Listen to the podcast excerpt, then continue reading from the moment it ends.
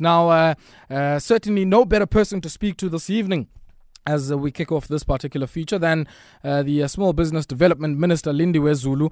And uh, of course, uh, her ministry uh, has been in the news of late for the suspension of nine officials. This was said before the Portfolio Committee on Small Business Development. And of course, this fraudulent and corrupt activity frustrating the work of entrepreneurs and co ops who are struggling to get off the ground. She now joins me on the line. Minister, good evening to you, and thank you so much for joining us. Yes, good evening, Metro. Good evening to your listeners. It's a good evening. Minister, before uh, I guess we, we get into uh, the functioning and the work of your department and uh, certainly your appraisal of how uh, you fared over the last few years or so, let's maybe uh, talk briefly uh, to these suspensions here that were announced before the Portfolio Committee and which you know have been the suspension of officials here who effectively have been frustrating the work of entrepreneurs and cooperatives. Just maybe paint a picture for us of what has happened here and how long have you been investigating and taking a look at this particular one? Yes, it is very unfortunate that we find ourselves in this situation, but um, it's part of um, the work that we need to do because we all work with one purpose and one purpose only to support uh, small and medium enterprises as well as cooperatives. And to that effect, we find ourselves with uh, specific incentives which we normally um, give to deserving small and medium enterprises. And this has been going on not only in my Department of Small Business Development in the past five years, because remember, we just five years uh, in office. And this program, in particular, of the incentives of supporting cooperatives, has been going on for a very long time. Now, what happened is that um, the portfolio committee, on its visit uh, to do the work that they do, which is oversight on the work that is done by the department, uh, I accompany also the portfolio committee in some of these visits because being a new ministry, being a new minister, I, I, I didn't think that the issue of separation of powers was a big deal. I thought it's good for me to also go and have the experience as they go to do the oversight, even though they were oversighting me and my department. Mm. What then happened is that the, depart, the, the, the, the, the portfolio committee realized that some of the incentives that were given uh, to our people were not having the necessary impact, which was supposed to be assisting people to grow their businesses, assisting people to start up and all that. It came out that part of what was happening that there was collusion between the service providers, between some of the officials, and between some of the recipients of the very incentives. And therefore, the department requested the Auditor General to do a better investigation because they've got the power, they've got the authority, they've got the capability of uh, uh, doing that investigation, and they do it very thoroughly. The Auditor, Auditor General in South Africa, historically, uh, they've always done a very good job. And in this case, they came back after having done the forensic probe.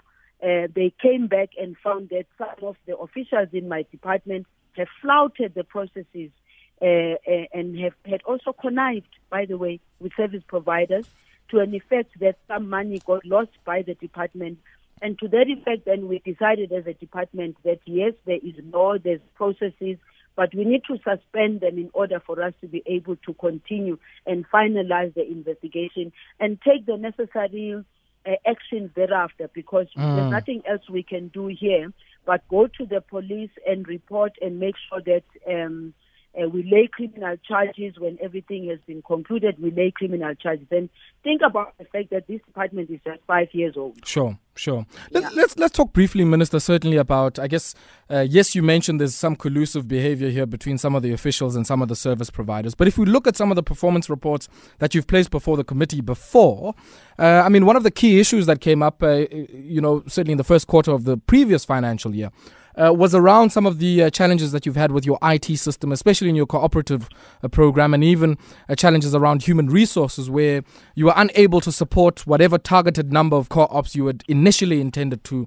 uh, to support. Let's maybe talk about some of those challenges, and uh, more importantly, how they've created a situation where it's easy for some of these officials to do what they did. Yes. Um must make sure that it it ensures that its um, processes are watertight, but human beings are human beings. And I also want us to separate the two. It's one issue about IT systems. It's one issue about human resource needs not being adequate. Mm. But it is another issue to deliberately siphon money Sure. out of government, to deliberately um, circumvent the very same processes which are supposed to help uh, the people. It is another issue to really falsify documents. And again, for me, the issue here is I, I've been saying it even in earlier interviews. We've got a, a problem of corruption, collusion, and all. This is a societal problem. I'm not removing the responsibility from the department, from the officials, and so forth, but I'm just saying we've got a societal problem. Okay. We've got a giver and a taker. Sure. And therefore, our institutions and the officials that we have in the department must be above that. Not only just in my department, generally, people who are working for government, who are servicing people, starting with myself, we've got to make sure that for real, when we say we've got 10 million that has to go to the following cooperatives and the following small businesses, that must happen. It must go there. But it becomes difficult when you're sitting and passing laws and doing all that and have confidence and trust that firstly the recipients themselves would not do this. Secondly, the, the service providers would not do this. Mm. Thirdly, and firstly, the department officials themselves, you would not think they would do this. However, because we know that these are human beings, because we know that there is a possibility for all this, that's why we try to put systems in place that are going to assist us. Hence, the forensic probe, which was done by the Auditor General, because we picked up that something is not going right. Minister, you've asked us to, to I guess, separate these issues, and uh, I do agree with you that might be helpful. Now that we've placed, I guess, the, the issue of uh, nefarious human conduct and corrupt and fraudulent conduct uh, on the one side, and of course, there's a forensic process that uh, potentially will be underway there from the AG to look at some of the programs here. But even uh, certainly by your own account as the department, uh, on some of the performance measures, uh, you feel that you haven't reached whatever targets you had set for yourselves. Um, and uh, I'm interested certainly in your own assessment over the last five years or so of what you think the key drivers have been uh, of some of the underperformance that we've seen, especially when it comes to the cooperative incentive program, but also uh, the Black Business Supply Development Program as well, and some of the other informal uh, business support that you are also providing. The slow pace and the turnaround time for supporting these SMMEs because we've put these systems in place in order to protect the government money, in order to protect uh, uh, taxpayers' money. But sometimes those processes um, end up being too long and yet necessary because compliance has to happen. So the key drivers has been one, in my experience, is the delay and the time we take, the turnaround time for supporting uh. The second one is also the fact that supporting SMMEs is not only just about the department passing the necessary laws, changing the act, and, and having a system in place, is about being able to connect in all the value chain for support for SMMEs. One is access. Well, first and foremost, it's about uh, SMMEs themselves having started their, their businesses, running their businesses, then being able to have access to finance, access to markets, access to opportunities. In fact, today we were in in in um, in Witbank, we were talking about the 30% procurement, and everything that comes out there is that one government has passed the right regulation, the necessary regulation to make sure that small and medium enterprises access the 30% procurement from government. But you've then got other uh, uh, regulations that make it very difficult, particularly for black owned, for women owned, and for youth owned. The other one for me is about the infrastructure, which does not necessarily depend on the Department of Small Business Development, depends on a broader economic development. So when you've got SMMEs that have to be getting a, a product from somewhere, the transport from one place to the other is a difficulty for them. By the way, I'm talking about black owned, youth owned, women owned. I'm not talking about your SMMEs that have been there for the past 50 years, Sure. which have managed uh, to have bigger pockets and have managed to bypass some of these things. I'm talking about your black owned entities, which are merely just starting. If we talk about black ownership, in fact, we can only talk about 10, 15 years of small little uh, uh, SMMEs that have started owning this and that and thinking that that belongs uh, to them. Mm. Lastly, Yeah. it's a coordinated approach. The, the, the problem, again, because we are talking about key drivers that, that make it difficult. As government, we've got good policies, we've got good plans, but we have a, a coordination challenge where national, provincial, and local will put systems in place, we put funds in place, but those don't talk to each other. That's why we're saying 25 years of government, the next 25 years must not be the same. And that's why, even in our manifesto as the ANC, you can see for the first time that small and medium enterprises are very high on the on the agenda of the manifesto, which therefore means will have to be high on the agenda of government in support. Minister, I'd like you to just hold the line for us for a second and uh, encourage all of uh, uh, the entrepreneurs that are listening to this particular conversation. You might also be a member of a cooperative. Give us a ring and uh, uh, let's weigh in and wade into our conversation here. Call us on 089 110 3377, 089 110 3377. You can also send us a tweet on at Metro using the hashtag Metro FM Talk. Now, the other thing, uh, Minister, before we take one of the calls here, and that I'd be interested to uh, certainly hear your view on is uh, the level of cooperation you have received from uh, established large uh, corporations in South Africa because small businesses don't exist in a vacuum. They exist in a certain ecosystem. They get their supplies from certain people. They sell to certain people who are their market. And of course, they have to interact in the self same economy. It's not like there's a, a sort of a, a, a, side or parallel economy that they exist in that is outside of some of the bigger players. And so one would assume that there has to be some form of cooperation here uh, and some form of, uh, uh, I guess, alignment in some of the incentives that are and uh, the programs in the private sector and what it is that you're doing as a department. Over the last five years or so, have you have you gotten any support from them? Yes, absolutely. Um, remember, well, not not remember because you were not there. One of the things that was spoken about from the very beginning when we started the department, there's a, a member of the DA, Honorable Chance, who always used to say to me, "There's a trust deficit between government and the private sector." Mm. I, I, I didn't take that very lightly, and I, I kind of like didn't even think, okay, it's just opposition. I took it very seriously because I knew and I felt that if we don't have the private sector uh, stepping up in supporting your small and medium enterprises by one, ensuring that they open up in the value chain and make sure that SMMEs are the ones that supply where necessary, where possible, where capable. Two, it was also about the private sector not ticking the box in terms of what they were doing in supporting SMEs because I then realized that we need to open that conversation and we need to open that discussion. And I think ultimately that discussion was also very good, picked up very well by President Ramaphosa when he called the Job Summit, but also called um, the Investment Summit. Because at that Investment Summit, for instance, that's where we were then able to sit together equally, you know, because when government is inviting the private sector sometimes to come into workshops and they send only their people who are dealing with, with government relations.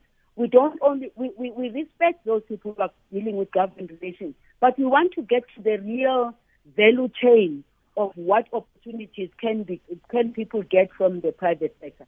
So as a department, we have what we call strategic partners. We, our strategic partners are the private sector. You have Nestle, you have Anglo Zimele, you've got a quite a number. We are even looking at other companies which have got opportunities for SMMEs and we're saying, let's have that strategic partnership, let's have the conversation, open up for the SMMEs. What we will do as a department is to make sure that we support them, uh, SMMEs, so that they can be competitive enough to be able to produce the products that are needed by these companies so that they don't come back and say, yeah, but you know, they are producing quality, there's not, there's not good quality. We want competitive SMMEs both for local production but also for opportunities of looking at the outside market outside of South Africa. Please hold the line for us there for a second, uh, uh, Minister, and uh, I'd encourage uh, all of us uh, uh, certainly to pose our questions and be brief as we do so. I've got a few of our callers here on the line. Zonke, let me take you. You are in Tshwane. Good evening to you. good evening, ayabonga, and welcome, Mfwethu. Thank you, Bafung Yabonga. Uh, Honorable Minister, for me, I was uh, personally uh, disappointed by your department because I was busy arranging an entrepreneurship workshop in Mpumalanga, KwaNdebele, which is the the poorest side of Mpumalanga, you know, and uh, I never even got a single response from your department. But also, I also engaged you at one of the feeder workshops. You had said that you'll get back to me, but you never did. So, for me personally, I think most probably uh, you need to have entrepreneurs that are running your department that, you know, maybe they'll work 20 hours a week or 40 hours mm-hmm. a month because uh, you've got salaried employees, sure. whether they work or not, they get to eat. Okay. So for us, that depends on an invoice. If we are not paid, we will not eat, you know. Sure. Uh, interestingly, I'm busy uh, taking about 10 entrepreneurs to Rwanda I've had such support from the government of Rwanda there, and Zonk. the environment Zonk. is so conducive to a point where Zonk. you can open your business in less than six hours. Zonk, we'll have to leave it there, my brother. It's a business development opportunity. 23 minutes it is after 8 p.m. Uh, Zonka, sorry I had to cut you off there, brother. I just need to uh, give people an opportunity to finish. But please finish your point there. You were saying you're taking entrepreneurs to Kigali, and uh, let's please be precise. We've got a few other people that are waiting on the line. Ozonka's gone. Thompson, you are in Centurion. Good evening to you. Evening. How are you, Abo? I'm well, thank you, my brother. How are you? And I'm good, man. To the minister as well. Please um, go ahead, brother. Yeah. Hello, hello. Can you hear me? Can yes, yes. Me? Yes, we can hear you. Okay. Yeah, here's the thing uh, with me, uh, I think the problem we have in South Africa is that we have systems that do not speak to reality. And that's the problem, the bigger problem we have because government and uh, institutions that are there, when it comes to implementation, there's a serious problem. Because why? They don't speak to the reality of what uh, entrepreneurs or small businesses are facing. Well, I'll give you an example.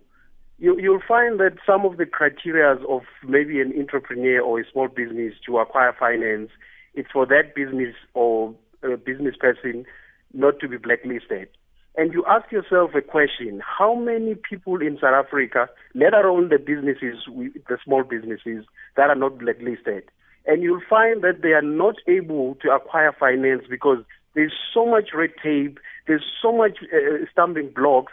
So, what, what needs to happen is that the systems must speak to the reality. Then all these things will will then stop being a talk show because most of the times ministers speak and departments speak, it, it, it all sounds good on radio. But when you come to practicality and reality, things are not happening.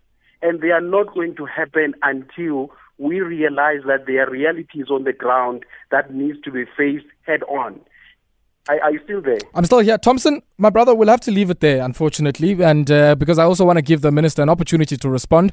But I really appreciate the point that you've made, uh, Thompson, there in uh, Centurion. Colin, you're in Katlehong, and uh, good evening to you. Yeah, good evening, Ibong. How are you? I'm well, thanks, brother. How are you? I'm good, and good, good evening to, to the minister as well. Um, good evening. The, the, yes, the, the reason I've, I've called is because I, I've also I have a construction company also that I've registered. Um, I have uh, my my my uh, triple BE certificate. So now, the the most difficult thing uh, after having to have registered and done all the requirements that that that are wanted is that I I don't really have an opportunity that everyone is always talking about. The opportunities that the, the ANC is always talking about, I really don't have that. I don't see that. It's what like the access the access to, to the financial support, the access to the tenders, and all of those kind of things. And then uh, last week Thursday, I was with the the, the, the, the chairperson of the Ekurhuleni municipality, and he was actually speaking to the to the young people of the of of of of uh, of, of the Ekurhuleni, I mean of the the the, the, the Eden Park and he was also talking to to to to to to us about the businesses and all of those kind of things. The people who have small businesses, telling us that the tenders are now going to be like the way of doing tenders is now going to be more transparent to us. But then, for the for, for like just to be honest, I'm 25 years old, and each and every single year. ANC gets older. I'm also getting older, and I've never seen anything uh, like like all those uh, opportunities that you're always talking about.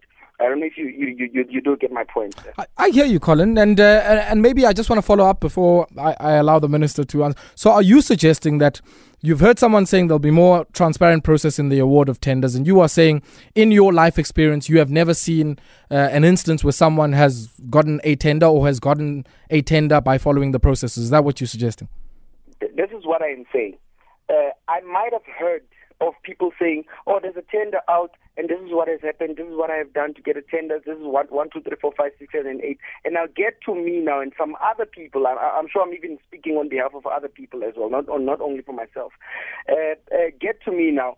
I, I, I try by all means to get all these things, but the access, to access the thing, it's, it's like the, the, the path has been made so complicated that there's, there's even so many other things that are required that you don't even know as a small business where mm. you're going to get that stuff. Do you understand okay. my point? I get your point. Thank you so much, my brother. And uh, uh, Minister, maybe, you know, just as you respond, you would have heard all of the questions. Uh, if I can overlay a brief question, certainly on what uh, Colin is raising there. Uh, you know, if, if, you look at the SBD forms people need to fill out in order just to get a tender, and you think about, uh, you know, so many of those forms, I mean, at the end of the day, you really need to either have a printing company or someone who's just employed just to fill out tenders in order for you to successfully bid for all of the tenders that you think you would be suitable for. What, what are we doing inside government to ensure that we don't have that kind of rigmarole that really acts as a disincentive for people to actually bid for that process and effectively uh, uh, win some of the contracts in government? Minister? Ah, do we still have the minister there? Let's take, the, take, let's take this brief break while we try and re-establish our connection there with the minister. I certainly hope that uh, she would have heard uh, the uh, uh question that I posed, or even at least the tail end of it.